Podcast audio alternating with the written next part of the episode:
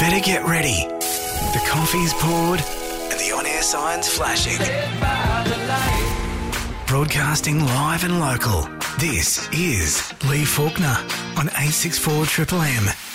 G'day, I'm Lee Faulkner, and welcome to the podcast. Uh, this is an opportunity for you to be able to kick back and enjoy a little bit of the show that uh, yeah, maybe you missed out on, maybe you want to hear again. Uh, it's an opportunity to catch up here on our podcast version. On the way, my full unedited chat with very funny man Nat's What I Reckon. If you enjoyed following along with his uh, recipes online during the pandemic, uh, you'll love his uh, live show and he's uh, bringing it to the Garden City. I had a chat with uh, Nat during the week. Uh, as well as that, I caught up with a couple of our local representatives. So, one from the Toowoomba Chamber of Commerce, Todd Rule, talking about the continuation of the housing crisis and we need to bounce back from that and some of the ideas that are being put forward.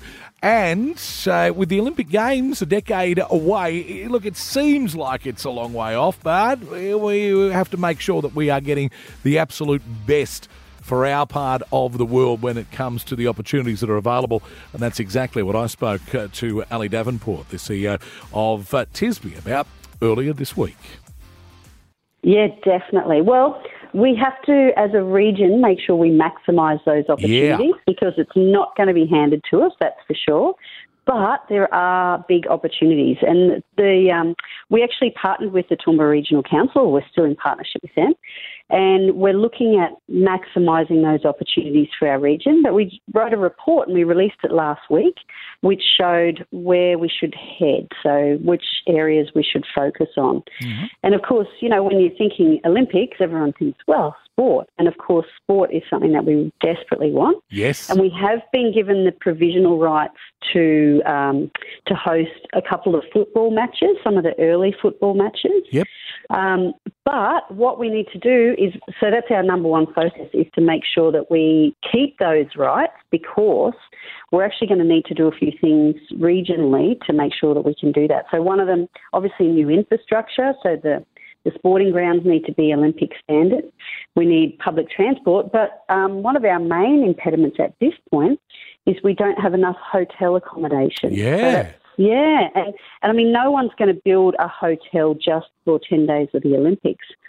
So, what we need is we need regular events that are going to drive people to our region, and uh, and that will help with uh, investment for hotel accommodation. So we're thinking things like if we had that equestrian centre of excellence that the mayor has been talking about. Yeah, yeah. Um, or the motorsports facility, the one at Wellcamp. Now Which that would be massive, and that would provide a lot of that uh, accommodation.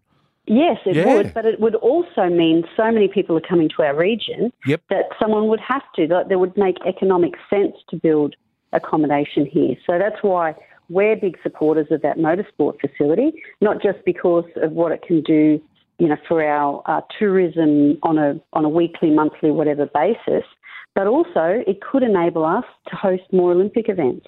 So that's a really big thing that we need to, to work on. Um, but there's other there's other opportunities as well. So I've already mentioned equestrian, but also there's lead up training that we can do in our region. Yes. Because obviously the teams don't want to all train together. You know, they don't want to give away all their secrets. So things like we could do equestrian, we could do hockey, um, cycling, so BMX, track, mountain biking. Um, and of course, there's shooting and archery as well. Yes. So there's there's some big opportunities.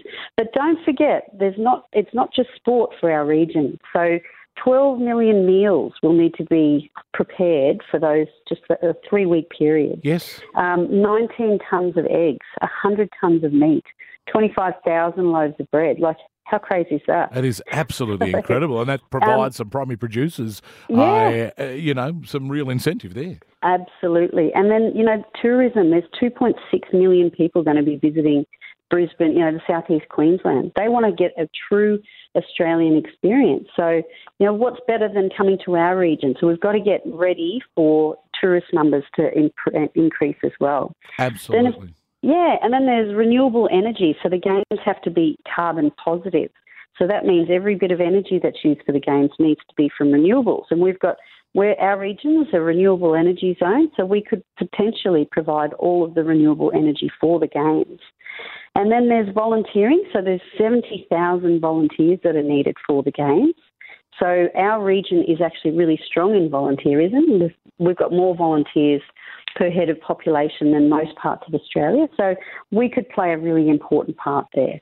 Yeah, well, it is great to know that there is not only so many wonderful opportunities, but there are groups like yourself uh, at TSBE working behind the scenes to make sure we maximise those opportunities over the next decade leading up to the 2032 Brisbane Olympics. And uh, just it. looking forward to seeing how it all unfolds in our part of the world. Uh, Ali Davenport, CEO of TSBE, thank you for your time this morning. Thank you. And if anybody wants to join our task force to help us achieve our dreams, then please go onto the TSBE website and you can find more details because we do want members of the community and people that are going to help us drive this forward.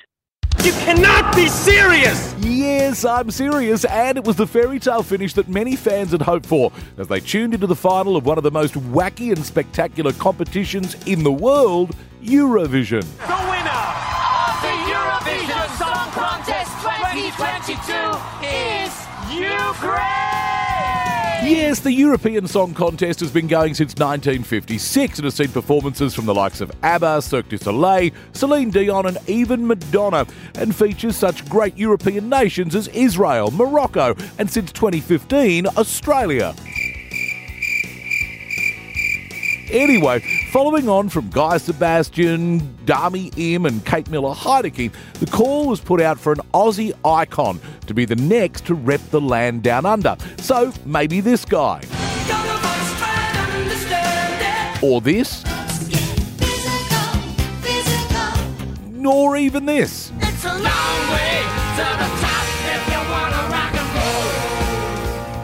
but no, it was this. Fruit salad, yummy, yummy. Yes, there are now calls for the Wiggles to represent Australia at next year's Eurovision Song Contest. Well, in most parts of Europe, the skivvy is still very much in, so hey, why not?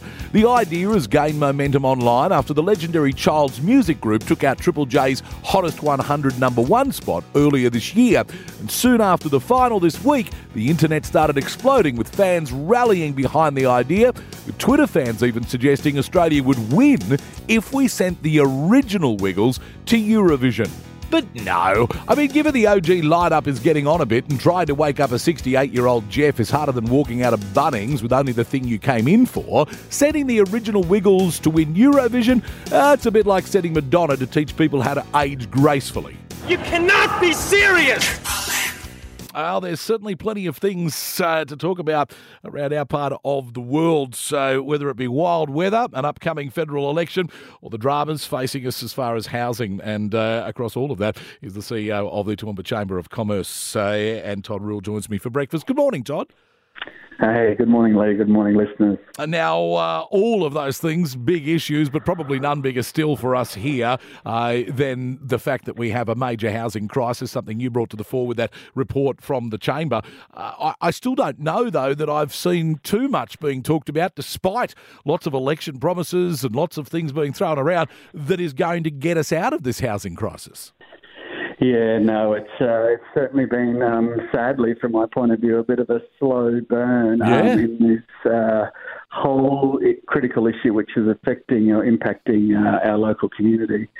Um, as you know, Lee, we we put up a whole range of um, potential solutions, particularly for greenfield um, sites. Um, we know there's, uh, as agreed with Toowoomba Regional Council, 800 lots are required to keep a regular flow, um, to keep the market competitive and the like. So the ball now really is in Toowoomba Regional Council's um, court, and obviously the chamber, on behalf of its members, will watch very closely what decisions they make in the coming weeks to see if we can uh, address this in the um, medium to long term.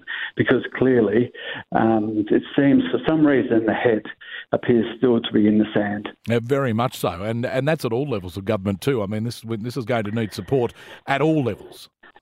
Oh, that is so true. I mean, we um, we have to recognise uh, that the chamber has also written to the state government. Now, we did this in, uh, I think, September last year, we've asked for a delegation more recently, so we're just waiting to hear back from them about what they can do. And then we know that the federal government or the Australian government are also putting a whole range of housing policies out there because they understand the issue. Yeah. So I think uh, if we could get together um, and actually, you know, um, collaborate um, and listen to each other, like a few councillors listened to our solutions the other day, then uh, hopefully we can uh, move forward on this issue. All right.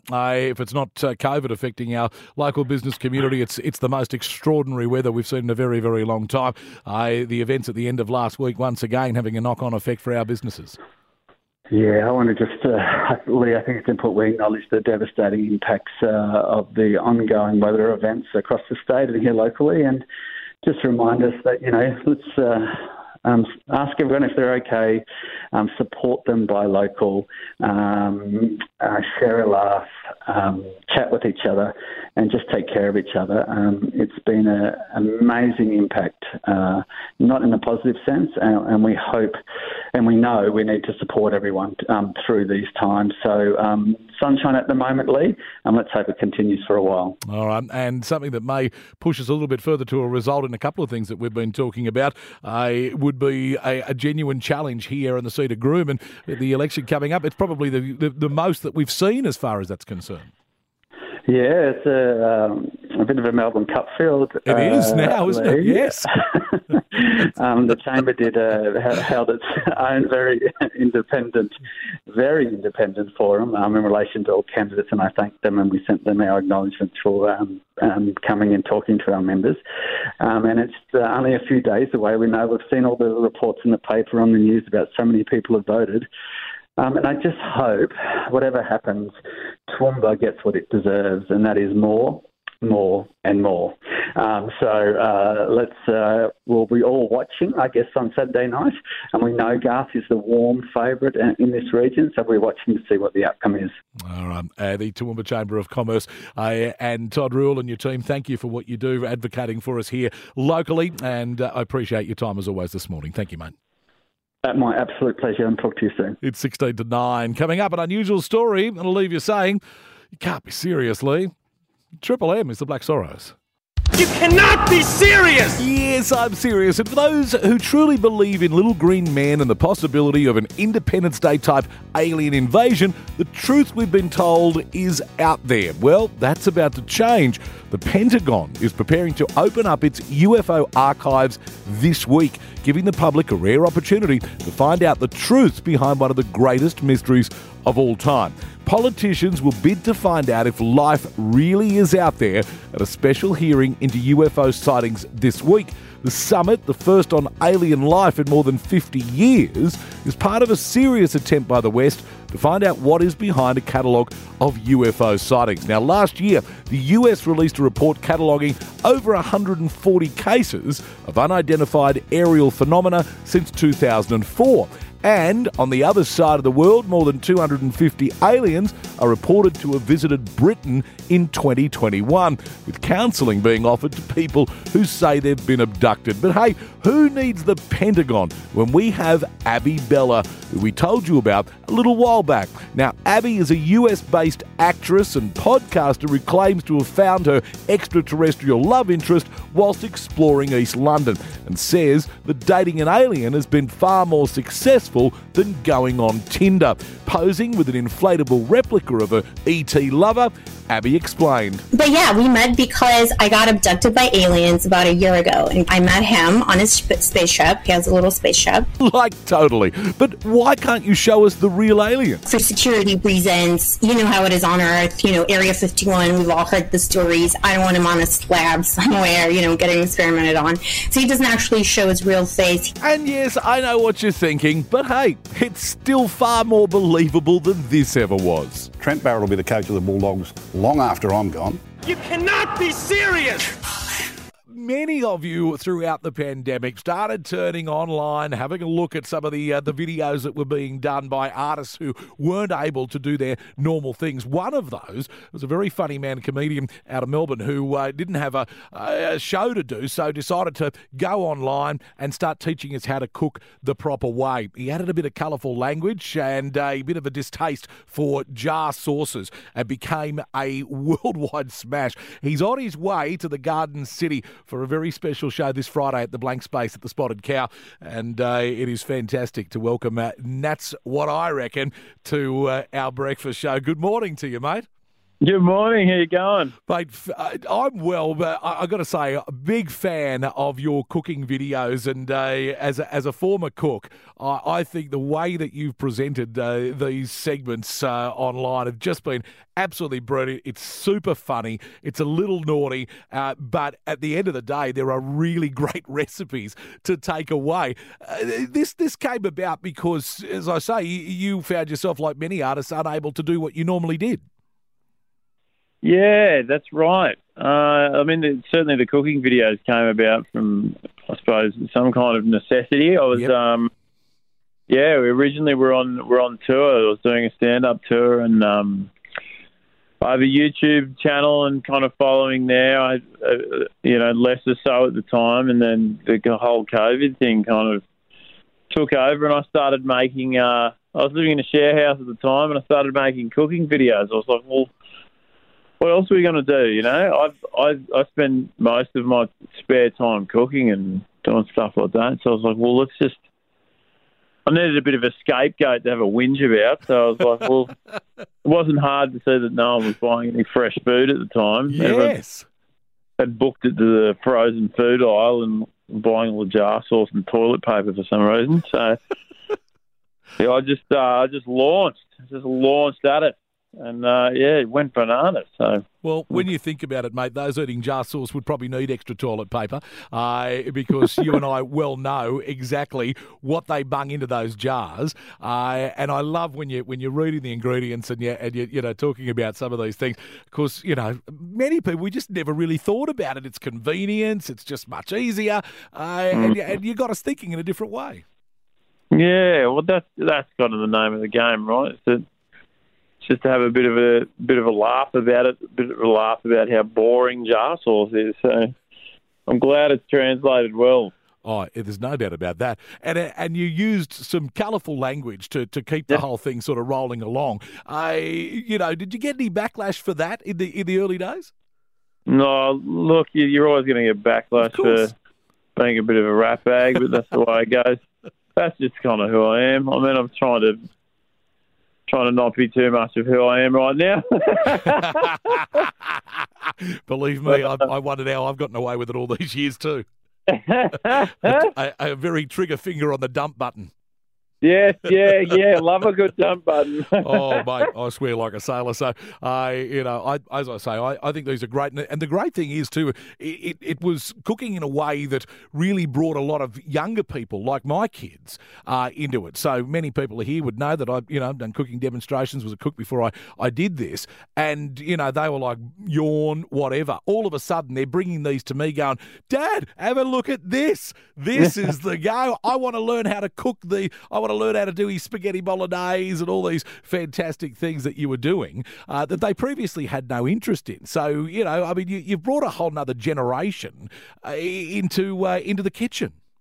It's awesome. It's so awesome to hear that. I just, yeah, just love it. I love that. It's it's pretty funny because there's a lot of parents that are might have otherwise not shown their their kids videos exactly. that much swearing in it, and now they're uh, yeah getting kids excited about cooking and stuff. I just think it's unreal. It's just so unreal. I was not not at all like I never really had a demographic I was trying to pitch to there. You know, I just kind of just doing what I do the way I do it. Yep, I'm just so stoked. It's resonating with people that wouldn't have otherwise cooked food. and then, um, then the reaction. I mean, it just blew up. I, I mean, you know, you must have been a bit surprised by that. Not only the numbers going up on your YouTube channel, but all of a sudden, I saw you on the on all the breakfast television shows and all the the rest of it. Everybody, all of a sudden, was interested uh, in what you were doing.